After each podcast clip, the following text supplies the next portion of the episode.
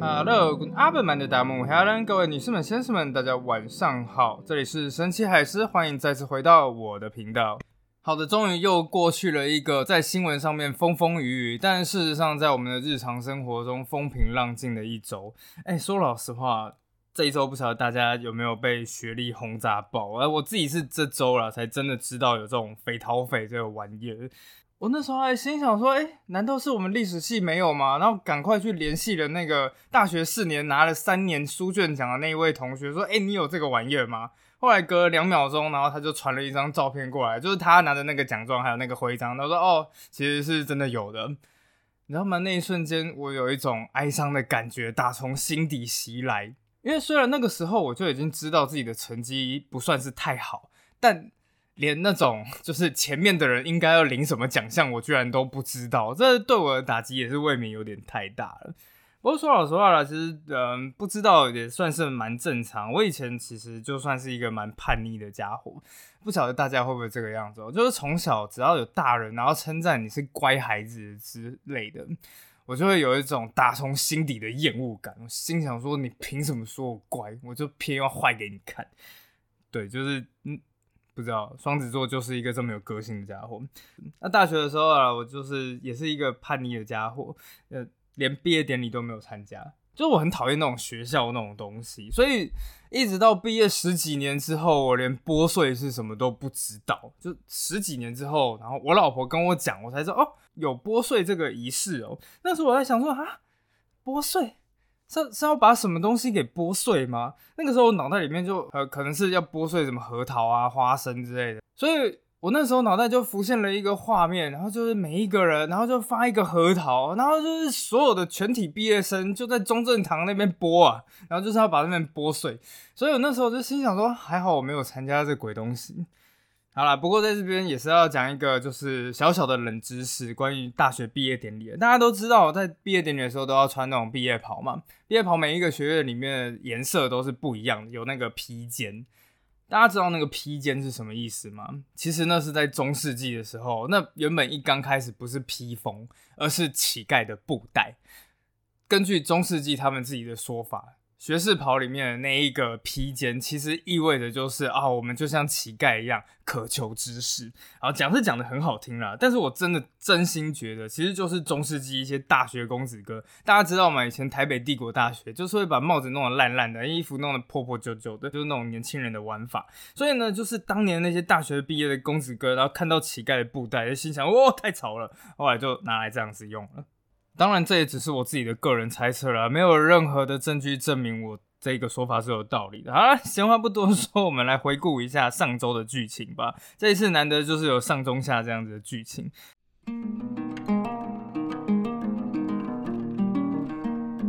这周大家还记得是什么系列吧？就是女王的珠宝盒系列。而上一次我们讲的其实就是英国的第一位女王血腥玛丽玛丽一世。这个小公举呢，原本就是过着幸福快乐的生活。然而，就在他十七岁的时候，发生了一件小小小小的事情，改变了他的人生。原来是他的老辈亨利王八世。对，这是一个网友然后跟我讲的，我觉得还蛮有趣，我就把它用了。反正就是这个亨八呢，跟自己的母亲叫做凯撒琳王后离了婚，娶了历史上最知名的小三安布林。所以在安布林，她正式的就是成为王后，凯撒琳王后以及她的女儿，就是这一位玛丽公主，也正式的被废除了。而时间就这样子过了整整三年，悲伤过度的凯撒琳前王后，在弥留之际，她仍然强撑着病体，写了最后一封信给自己的前夫，就是亨巴。最后，我发誓，我的双眼在万千事物中，只愿看得到你。而最后的签名依然展现着他的执拗与不屈，凯撒琳王后。当然了，亨利八世并没有太在乎这件事情。不过，玛丽公主就不一样了。玛丽在面对自己母亲的死亡，基本上就是悲痛欲绝。不过到最后，她还是收到了一个母亲留下来的金十字架。国王的党羽马上就会拦截到了。那当然了，就在测量完之后，发现哎，这个根本就是一个黄金含量很低啊，然后就扔回去给玛丽公主了。但对新教徒眼中是毫无意义的十字架，对于这个玛丽这个天主教的信仰来讲就不一样了。因为传说中这里面放着，据说是整个天主教世界最神圣圣物的碎片。真知十字架对，就是当年耶稣基督被钉上去的那个十字架。从此以后，旧教信仰与母亲的回忆便紧紧的绑在一起，陪着玛丽度过这个如炼狱一般的日日夜夜。而转眼间，时间就来到了二十年之后。在这二十年的时间里面，玛丽从一个十七岁的小女孩变成了三十七岁的没没那么小的女孩。好，这差不多就是我的年纪。但是在这一年里面，他的老爸妻子杀手亨利八世终于驾崩了。不过，唯一对亨利八世来说值得安慰的一件事情，就是在不断的尝试之后，他总算获得了一名孩子爱德华。后来，在亨利八世过世之后，他也就即位成为爱德华六世。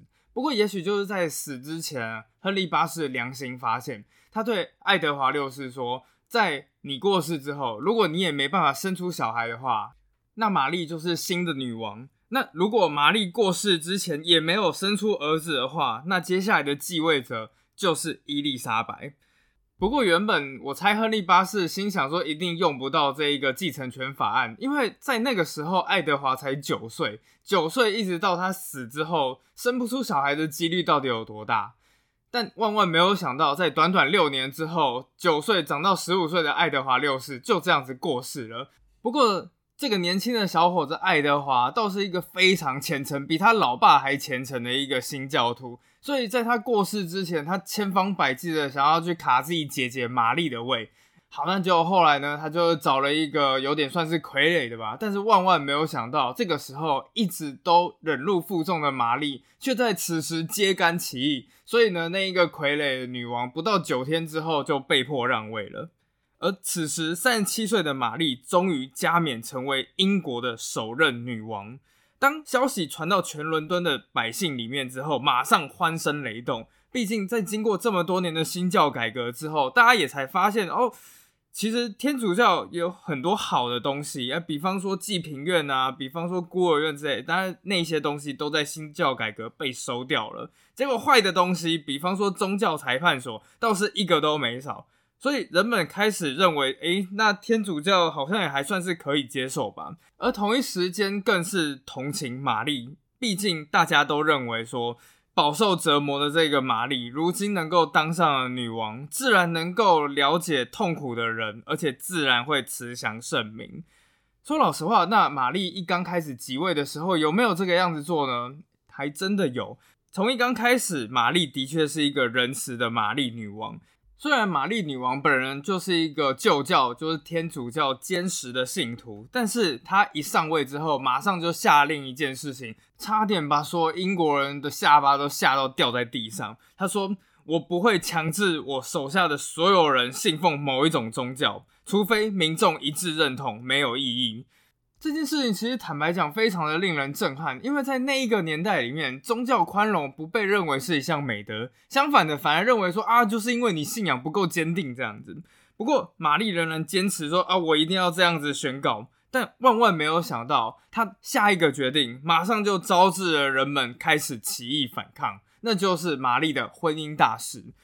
事实上呢，玛丽因为她毕竟当年已经年近四十了嘛，在十六世纪的时候，这三十几岁、四十岁几乎都已经可以当上爷爷奶奶辈了。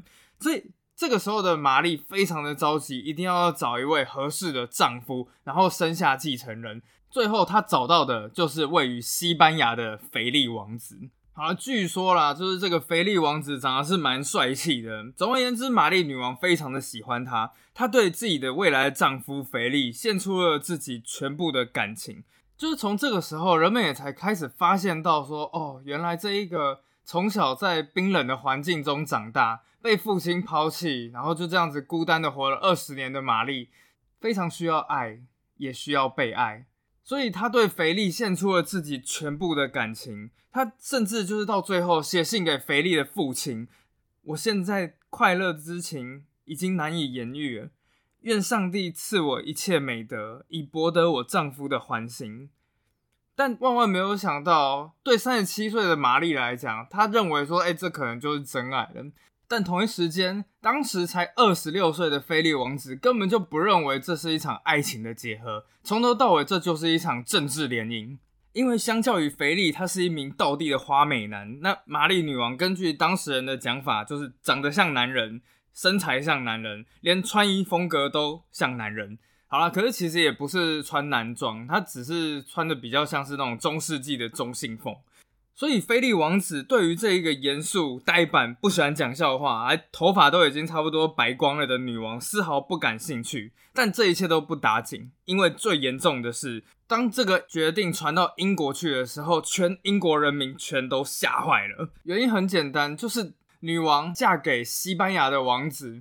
而那个时候，西班牙又好死不死是整个旧教阵营里面最忠实的盟友，所以英国女王要嫁给西班牙的王子，那不就是等于英国从此以后要受制于西班牙吗？从那个时候开始，英国到处都响起了反对之声，其中又有另外一位爵士，然后直接就是起兵反抗，到最后号召的就是我们不要让英国成为西班牙的附庸。当时的情势非常的紧急，因为叛军在短短的时间里面，居然就召集了七千多名人马，直捣伦敦而去了。当玛丽女王一接收到了叛军的消息了之后，其实第一个反应是有点会意不过来的。那个时候，玛丽满脑子都只想着：为什么？为什么之前不是大家都还拥戴我吗？为什么在短短没过多久的时间里面，我只是想要获得幸福，而全国人民好像都在阻止我这一件事情？后来消息不断一项接着一项的进入了玛丽女王的宫廷，后来更是发现，哦，叛军似乎就是为了要拥戴自己的妹妹伊丽莎白而来的。玛丽女王那个时候非常的震撼，不过在震撼之余，玛丽女王也是做出了一些勇敢的举动。她后来跑到了伦敦的国会去，说母亲要怎么样爱护自己的孩子，我不知道，因为我没有当过母亲。但是如果为君者应当爱民如子，那我向各位保证，我一定会成为最慈祥和蔼的那位母亲。玛丽女王同一时间也开始宣告说，她自己绝对不会离开首都伦敦。这样子的宣誓让玛丽女王身边的支持者就是士气大为震撼，他纷纷就讲说我们要保卫我们的女王。然后接下来在短短一天之内就召集了一万五千名士兵，转瞬间就把叛军给碾平。但万万没有想到，等到叛军碾平之后，才是问题的开始。因为这个时候，玛丽马上就把自己的矛头转向了妹妹伊丽莎白。事实上，玛丽女王一直都对伊丽莎白感情非常的复杂。因为大家想想看嘛，十七岁的时候，她从公主一瞬间跌落成为了私生女，之后还被下令说她必须要去为这个妹妹把屎把尿的。但是当妹妹伊丽莎白三岁的时候，同样的事情也遭遇到了妹妹的身上。亨利八世也是抛弃了伊丽莎白的母亲安布林，后来娶了自己的第三任老婆珍西摩。突然间，玛丽开始对这一个同父异母的妹妹产生了一种。既仇视，但是又有点同情的矛盾心理。但是后来姐妹俩就是关系恢复的也是差不多了。当玛丽女王重新就是在伦敦继位为女王的时候，甚至还非常亲切的，然后拥抱了自己的妹妹伊丽莎白一下。但是事到如今，她再也没有办法忍耐了。毕竟叛军指的就是他们就是为了要拥护自己的妹妹伊丽莎白而来，而伊丽莎白如今到底有没有指使这些叛军？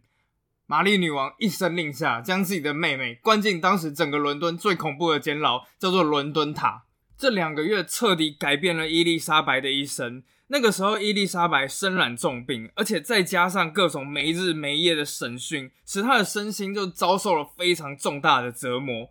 而伊丽莎白此时真的算是命悬一线，因为同一时间，玛丽女王旁边的人们。那一些旧教的支持者不断的在女王旁边吹风，说你一定要除掉伊丽莎白，因为如果在你过世之前你没有生下小孩的话，伊丽莎白就是继任者。你现在就是要想办法永绝后患。玛丽女王此时真的是陷入了天人交战，到底要不要杀掉自己的亲妹妹？而后来妹妹托人带了一封信给自己，然后就是千方百计的替自己求情，说真的没有证据，我真的没有这样做。后来，玛丽女王终于受不了了，她决定亲自去看看伊丽莎白。等到一见到自己的妹妹的时候，她缓缓的在自己的面前跪了下来，一直不断的说到自己什么东西都没有做。而最后啦，也实在是真的是找不到伊丽莎白涉案的证据，所以玛丽才没办法将她从伦敦塔里面放了出来。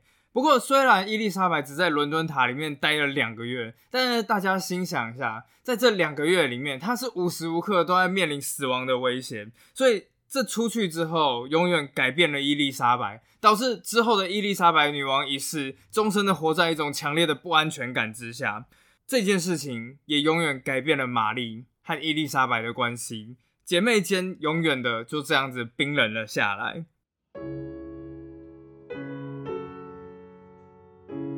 好啦，那现在既然不忍心杀掉自己的妹妹伊丽莎白永除后患，但是又想要阻止自己的妹妹当上英国女王，看起来就只有唯一一个方法了，就是赶快生下男孩子。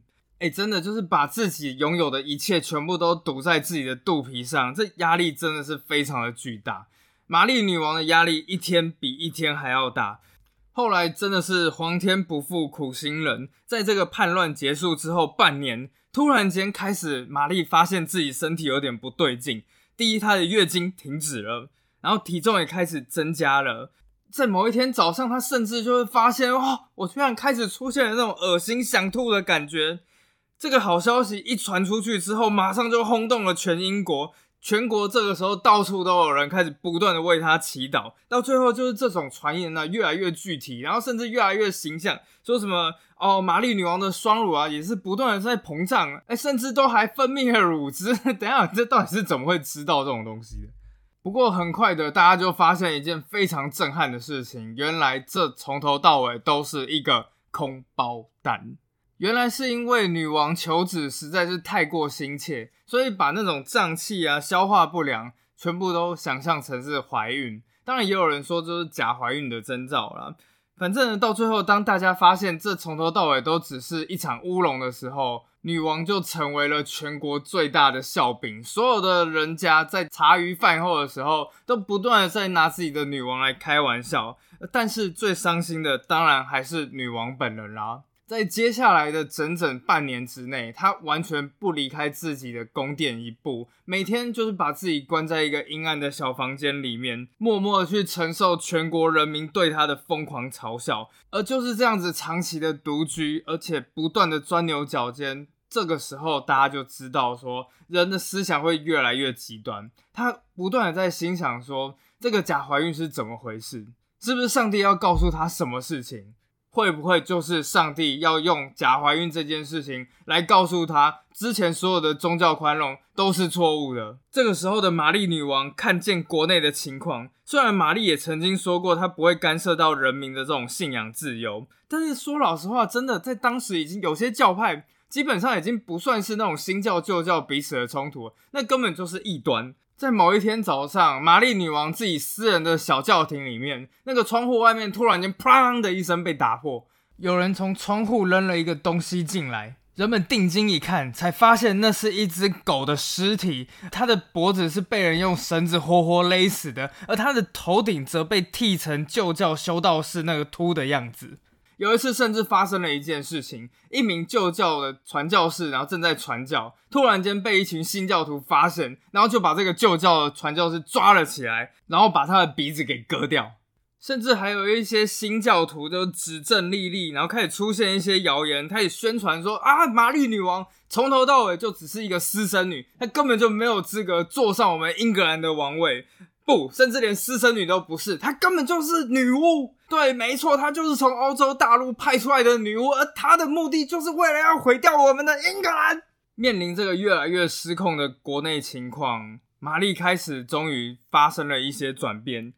宽容的玛丽，在这个太多的屈辱、悲伤以及心痛之中消磨殆尽，取而代之的却是另外一个人格，那是一个信仰坚贞。但绝不宽容的女王，血腥的玛丽。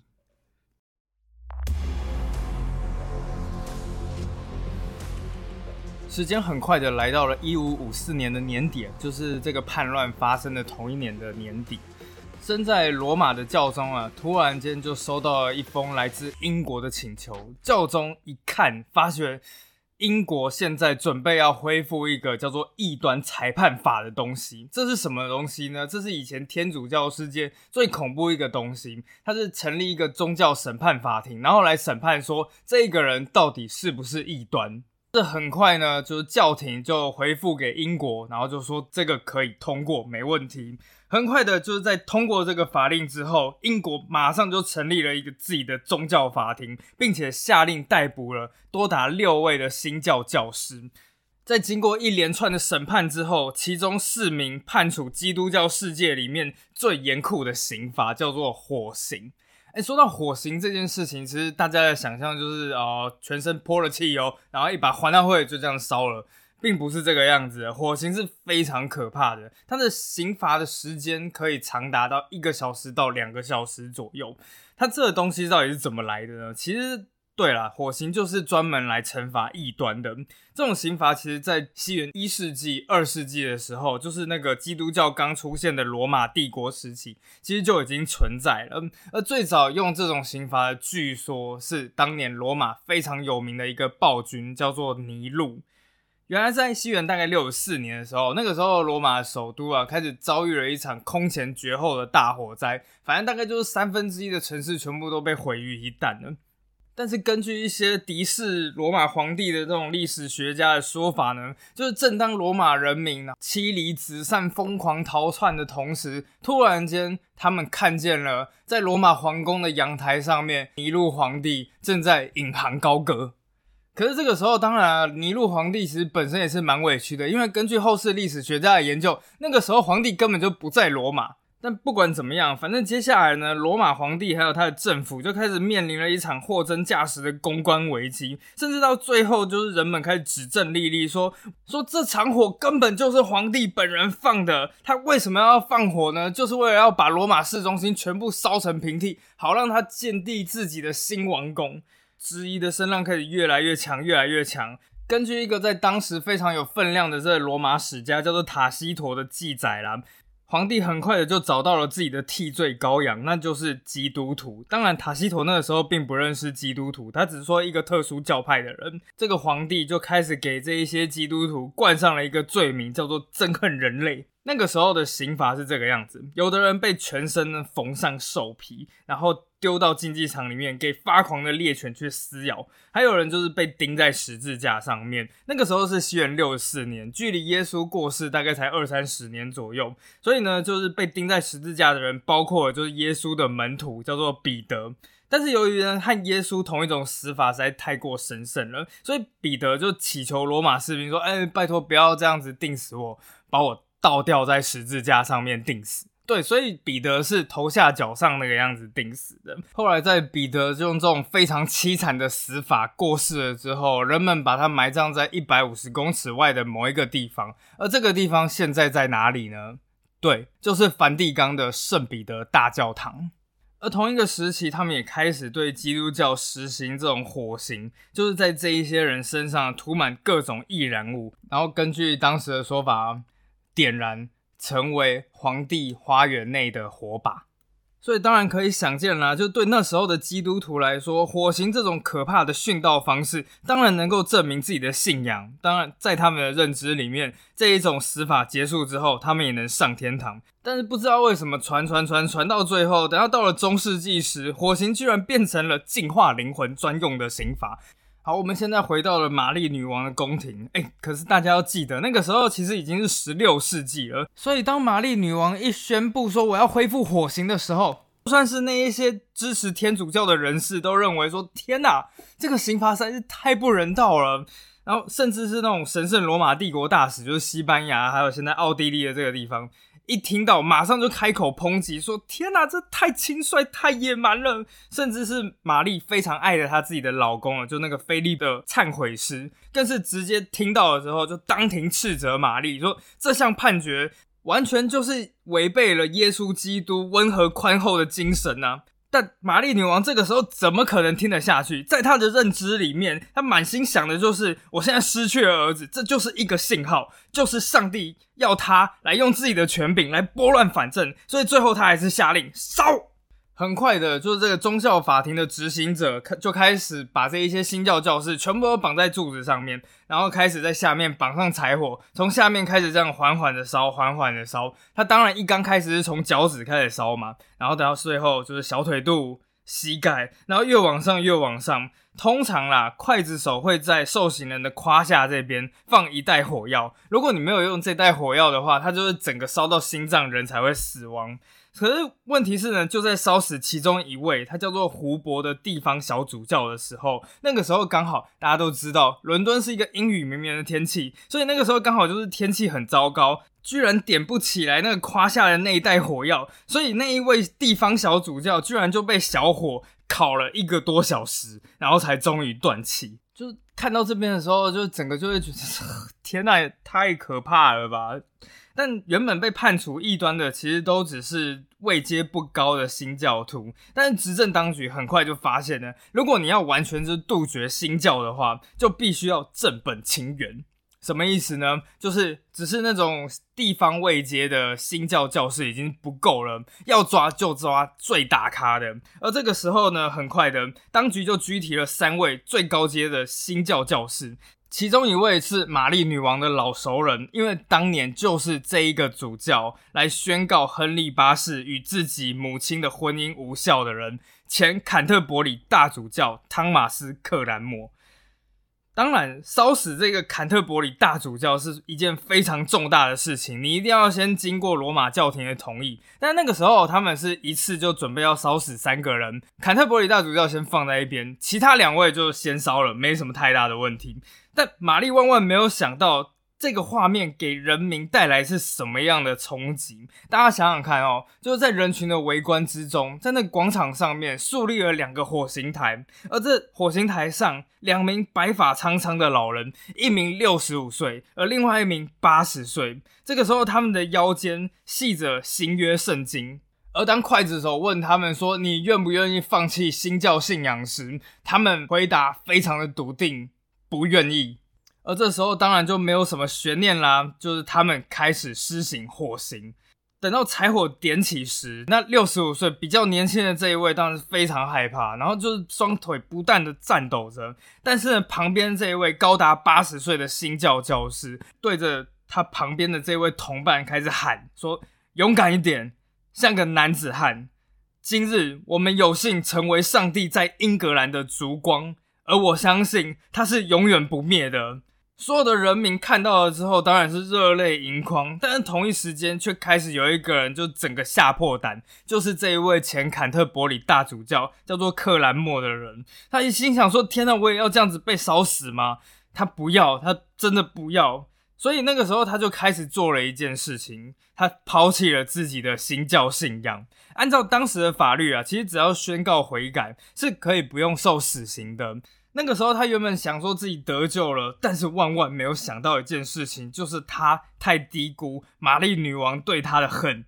玛丽女王坚决说：“我一定要判这个坎特伯里大主教的死刑。”而就在死刑执行的前四天，这个时候就是这一位克兰默已经彻底的精神崩溃了。他开始做了一个噩梦，他梦见自己左边是新教的上帝，右边。是天主教的上帝，而这个时候他同时被两个上帝给拒绝。接下来他的脚底下可能就是一个开关打开，接着他就变跌入地狱，然后永世遭受折磨。而在那一瞬间，他浑身冷汗的惊醒过来。而在四天之后，他终于做好了自己的决定，他要把自己的灵魂单押给其中一方。等到受刑的那一天，是一个阴雨绵绵的日子，在克兰默。默念完自己的悔过书之后，开始就自己开始喃喃自语。在这喃喃自语，起初一刚开始没有什么人发现，然而到最后，声音越来越大，越来越大，而旁边注意到的人也越来越多。他们一听到里面的内容之后，彻底傻了。原来克兰默他在说，他重回旧教的宣言全都是假的。克莱默是这个样子说的。现在我郑重宣布。最近我所写的，我所说的，全都是假的。我之所以会这么写，是因为我怕死，我胆小。克兰莫一边说，而这个时候火焰已经开始点起来了，越来越靠近他的脚边。但是他没有躲，反而开始伸出了自己的右手，然后就把它伸进烈焰里面。接下来就说到说，我的手造下了这种罪孽，写下了违背自己良心的东西。我要首先惩罚他，如果要烧，就先烧他。这个时候火就是烧到了他的右手，而接下来旁边的围观者已经全部都看见了。然后最后他大喊了一声：“主啊，请接纳我的灵魂吧！”接下来汤马斯克兰莫整个人便深陷于熊熊的烈火之中。在这短短的几年之内呢，其实大概有多少人被处死呢？就是大概三百多名。说老实话啦，其实三百多名被迫害。真的不算是太多的数字，因为其实，在整个历史上面，那种十几万人、几万人实在太多了。不过问题是，处刑的方式，大家都知道，死一个人是悲剧，死一万个人是数据。这三百名新教徒全部都是当着大庭广众的面，然后用火刑一格一格就这样子被烧死。这不要说新教徒了，连旧教徒看了之后都快要受不了了。不过这个时候，玛丽女王身边也没有什么人可以支持她，因为即使是她最爱的亡夫菲利，也是在这个火星的情况开始失控的时候，他就离开了女王的身边，跑去开始跟法国作战了。不过命运并没有饶过玛丽，随着女王呢接连做出更多错误的决定。在之后，丈夫又离开了两年，玛丽终于。接到了一个好消息，原本呢，她跑去法国打仗的那个丈夫，突然间就开始回来了。回来之后，当然就是跟玛丽说啊，我好想你啊，这样之类的。然后两个人很明显的就是有温存了一下。为什么会有温存这件事情呢？等一下我们就会讲。不过呢，就是这两个人，然后就这样子躺在床上大汗淋漓之后，突然间菲利跟玛丽讲了他自己回来真正的原因，他需要跟玛丽借一点士兵。你知道吗？这个时候完全就是可以在眼前看到一个渣男的形象，就是女生，然后自己在家里面，然后可能就是自己独自支撑的这一个家庭，然后老公就是成天在外面不知道到底在干什么，突然难得回来了之后，结果是要跟女生借钱，就是八点档真的就是这样演的。说老实话，真的王家的故事跟一般民间的故事真是没有什么太大的不同。可是到最后，就是为了讨好丈夫啦，玛丽做出来的决定就是好，我支援你。所以玛丽毅然决然的宣告说，从此以后，英格兰开始对法兰西宣战。而一眼看一达到目的，那菲利普马上隔天就说：“哎，那外面有东西在召唤我，远方正在召唤我，我要离开英国了。”而这个时候呢，就是他们在港口边就这样子分离了。从此以后，两人再也没有相见过。面对这一切，其实玛丽女王看起来好像就是早有预感似的，望着自己的丈夫的船越来越小，越来越小，她开始悠悠的开口说。在我以后的岁月里，再也不会有人给我温暖的陪伴了。不过没办法，就是英国已经答应说要出兵，然后对法国宣战了。而很快的，英格兰也召集了五千名士兵，然后准备要对法入侵作战。但是事实上，这一场战争本来就是非常的仓促，所以后勤啊、补给啊，什么东西都没有做好。所以法国国王一听了之后，然后其实是冷笑的，然后他就说：“哦，居然派一个娘子军来跟我作战，要侮辱我，应该有个限度吧？这样子。”然后反正呢，到最后英格兰一来了之后，那一刚开始真的是战况好像还不错，但很快就被人家就是压在地上摩擦，很快在英国节节败退之下，竟然丢掉了英国在欧陆上面最后一个据点，那是离英格兰最近的一个地方，叫做加莱港。它非常的有价值，它算是英国王冠上的一颗宝石。而如今这一个最后的据点丢了之后，好几千名原本住在那里的英国百姓啊，然后如今就这样子风尘仆仆的回到英国本土，这一些人呢就怨气冲天，每一个人都开始咒骂着自己的玛丽女王。但不知道为什么，上帝就是很喜欢。就突然间给玛丽女王一点点希望，让她燃起一点点火苗，但是突然间又马上把这一个火苗给彻底掐灭。我们刚刚不是讲说她前面有温存一下下吗？对，就在那之后没有多久，就玛丽又感觉她自己就是哎开始想要吃点酸的，或是又有一点怀孕的征兆了。玛丽那个时候非常的开心，这是她人生里面唯一还值得开心的事情。赶快马上写信给自己的丈夫菲利，请求他说他在生产之前赶紧回来。不过这个时候呢，菲利早就已经知道这个玛丽女王已经江河日下了，所以对于这个有可能怀下自己小孩的这个玛丽女王呢，菲利只回了自己的一封信，说：“哦，恭喜女王，贺喜女王，您就是即将喜得贵子，好，那就这样子。但是我分不开身，我实在是没有办法回来了。但万万没有想到一件事情。”就是玛丽女王到最后又再次发现，这根本又是一场假怀孕。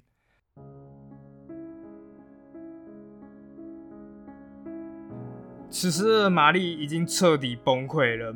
当年那个人见人怕的血腥玛丽，如今成天就坐在冰冷的宫殿的地板上面，她用脸，然后就是靠着膝盖。一做这样姿势就是好几个小时，接下来就是起来之后呢，他也每天就像个游魂似的，在王宫里面到处晃荡，或者是一边流着泪，然后一边写信给自己在远方的丈夫，说：“哦，我好想你啊，哦，你可不可以回来啊？”就是非常非常哀戚的求着自己的丈夫。然后这个肥力呢，就这个王子一接到这一些泪痕斑斑的信纸的时候，他第一个反应是什么？对他来讲，这从头到尾都是一个政治联姻。重要的不是菲利跟玛丽的结合，重要的是西班牙跟英格兰的结合。而这个时候，菲利很快就已经看出来，玛丽女王根本已经没有戏唱了。所以他转念一想，他居然直接就跳过了玛丽，开始转而追求玛丽的妹妹，就是伊丽莎白。他开始要求说自己老婆的妹妹说：“哎，那个就是等你姐姐过世之后，你可不可以嫁给我啊？不然如果你真的不愿意嫁给的话，你嫁给任何一个西班牙贵族，我都可以接受。”我们不知道玛丽女王到底知不知道这件事情，但是以政治考量开始的婚姻，也许也注定因为政治的考量而分离。在一五五八年，这位伤心过度的玛丽女王染上了疟疾。在过世前几个月里面，他绝大多数都是处于昏迷的状态。然而到有一天，他突然间醒来了。他对旁边的侍女说：“他做了一个梦，看见许许多多的孩子，可能大概就是两岁、三岁那样子，围绕在他的膝前，又唱又跳。”那个时候，我看了这一幅景象之后。我开始心想说，就算是贵为女王，但也许眼前这个景象就是她一辈子最渴求的一幕。但是当她一醒来之后，却只看见这个冰冷冷的现实。她这一辈子追求了许多的爱，上帝的爱，父亲亨利八世的爱，丈夫菲利普的爱，还有人民对她的爱戴。到最后，她一项也没能留下。在这一年的十一月六日早上六点钟。在这深秋黎明即将破晓之际，女王在半梦半醒间听见缓缓传来的弥撒声。那样的声音缓慢而忧伤，但是是长久以来最能安抚玛丽的音乐。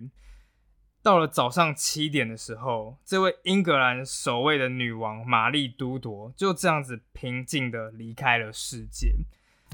好了，那今天的故事其实就这个样子告一段落了。说真的，玛丽女王真的是蛮哀伤的一个故事。那在我的《海狮说欧洲王室罗曼史》里面，其实也是我自己个人很喜欢的故事。